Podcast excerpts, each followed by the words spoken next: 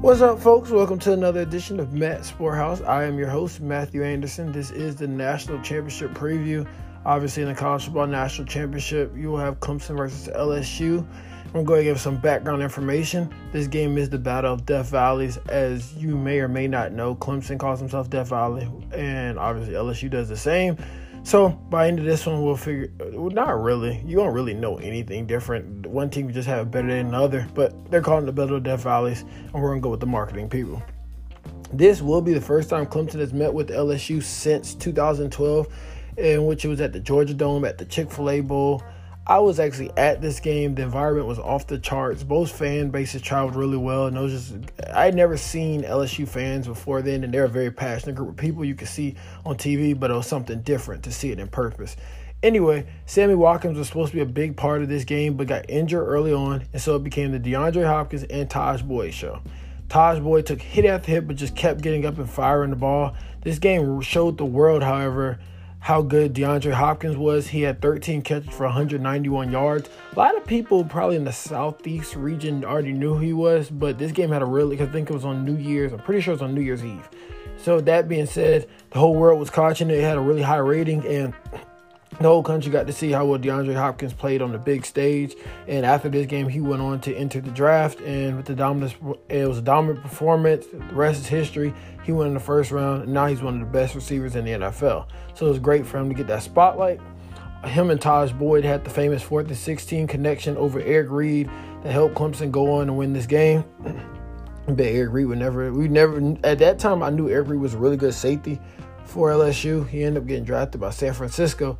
But who would have ever guessed that, like Eric Reid with the whole Colin Kaepernick situation would have all come out of? Not it, it didn't come out of this, but it would be this guy on this stage. He was just LSU football player, good safety, and now a lot of people know him across the world uh, with his fight with Colin Kaepernick in the NFL.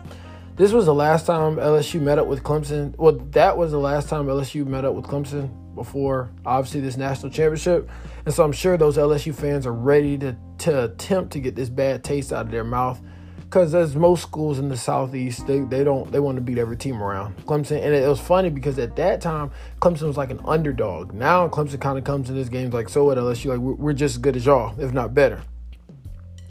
Also for some more background information this will be jeff scott who graduated from hammond private school right here in columbia south carolina and also was a former blythewood bengals head coach obviously at school in blythewood south carolina by the way didn't don't know if you all knew this, but he won the state championship in the school's first year at Blythewood. So their inaugural football season at Blythewood High School, he won a state championship. That is really hard to do.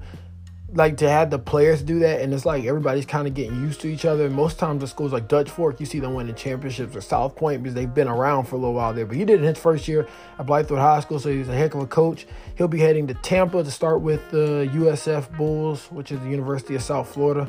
So wish him the best of luck. It speaks measures of Clemson's program that he's the first coordinator to leave since Chad Morris left in 2014. That is crazy, especially with them having this much success because that means other teams are probably coming after their coaches. But they really like Dabo, they like the program, so they stick with it. Also, this will be Joe Burrow's last game as the LSU Tiger. He will for sure leave as the best quarterback to ever leave the school. I want to say the best player, but they've had some really good defensive players.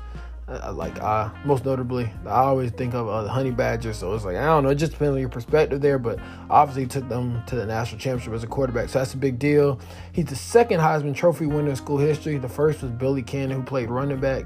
I think they call it return specialist and defensive back. And that was a long time ago.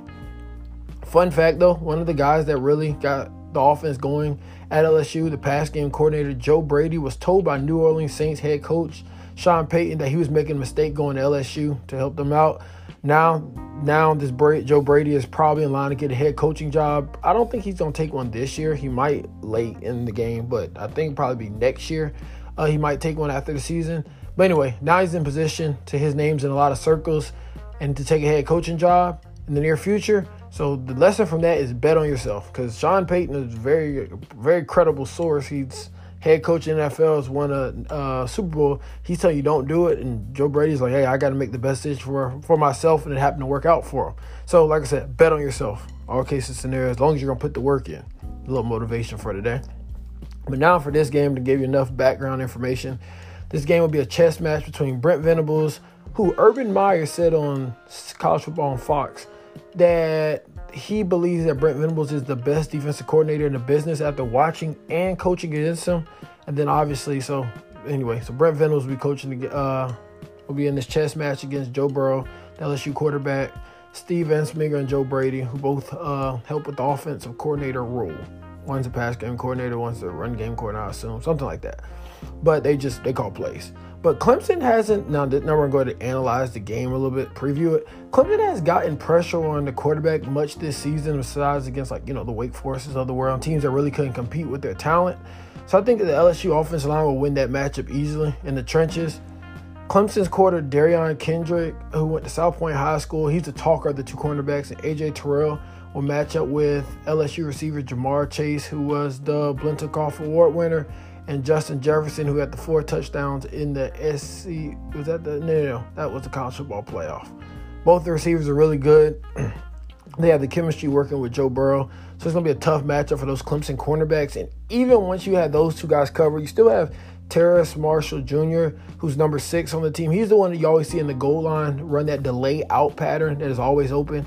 And you have Thaddeus Moss, who is Randy Moss' son, who's a tight end and he gets open. Not the fastest guy, but he can get open and he catches the ball really well. So it's really a lot. Joe Brady has that thing tight as far as the passing game, and there's a lot to handle. So we're gonna see how Clemson secondary adjusts to that.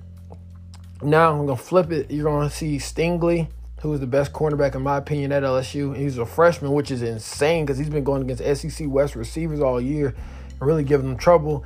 And then obviously Delpit, who won the Best Defensive Back award. I can't think of the name of that right now, but he, they won the Best Defensive Back, uh, Best Defensive Back in the country. He won that award. Grant Delpit. I think he's going to in the NFL. He's going to be like a Derwin James. He'll leave after this year.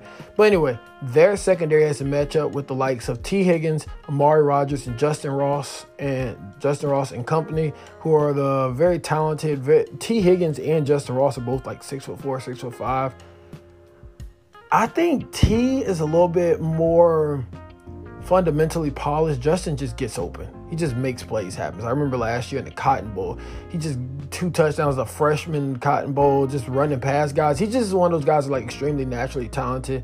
And obviously, Amari Rodgers, no slight there. He's like a running back out there playing wide receiver.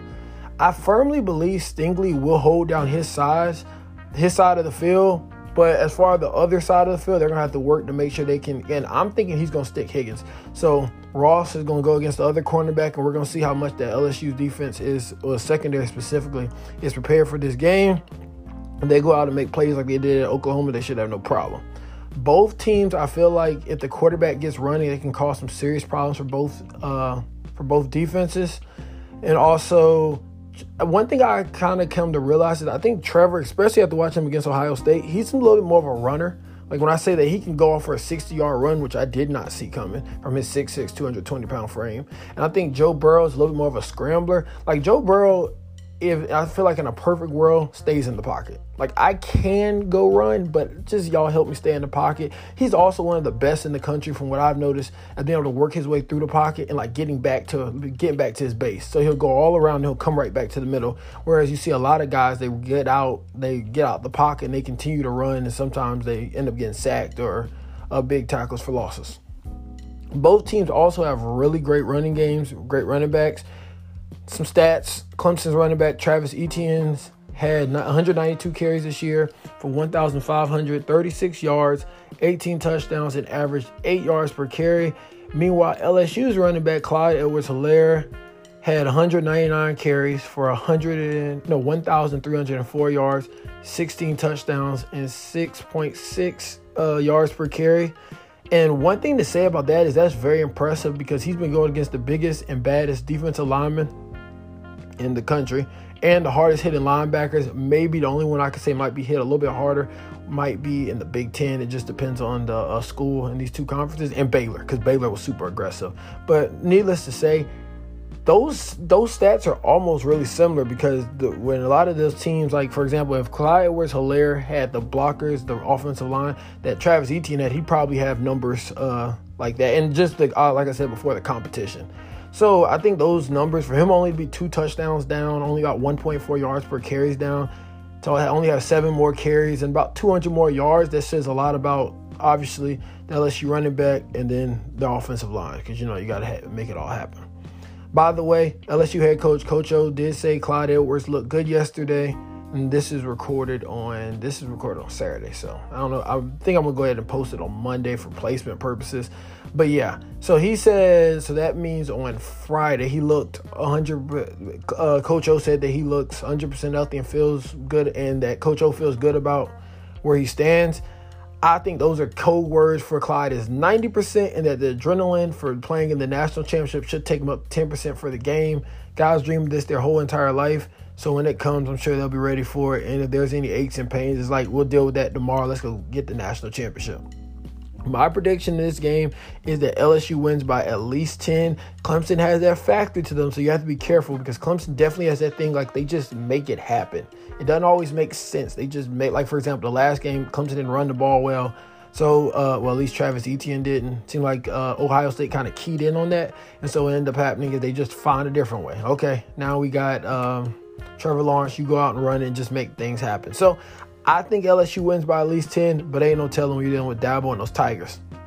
This game will be Monday the 13th, uh, January 13th, obviously, at 8 o'clock p.m. on ESPN. I can't wait, and I'm sure you are excited as well. So we are all looking forward to that. I will drop the next episode after this one on Tuesday evening, and it will basically be about what I saw and just pretty much the game through my lenses, like as far as what I saw, some things each team could have improved here and there, and things of that nature. And then that will be my last episode for this season. So it's been a good season, season two.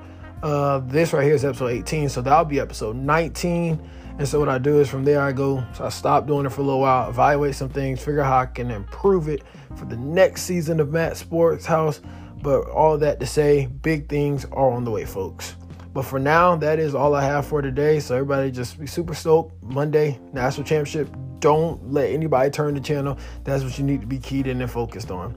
And always, if you can, follow the game on Twitter. It's always fun to see the different fans like outlooks on things and the, the memes and stuff. It just makes the game that much better.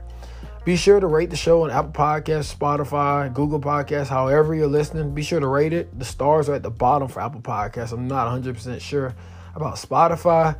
And if you have any questions, comments, concerns, hit me up on the Twitter account at Matt Sport Matt Sporthouse, two S's, there no no apostrophe. But thanks for listening, and I'll see you Tuesday. Peace.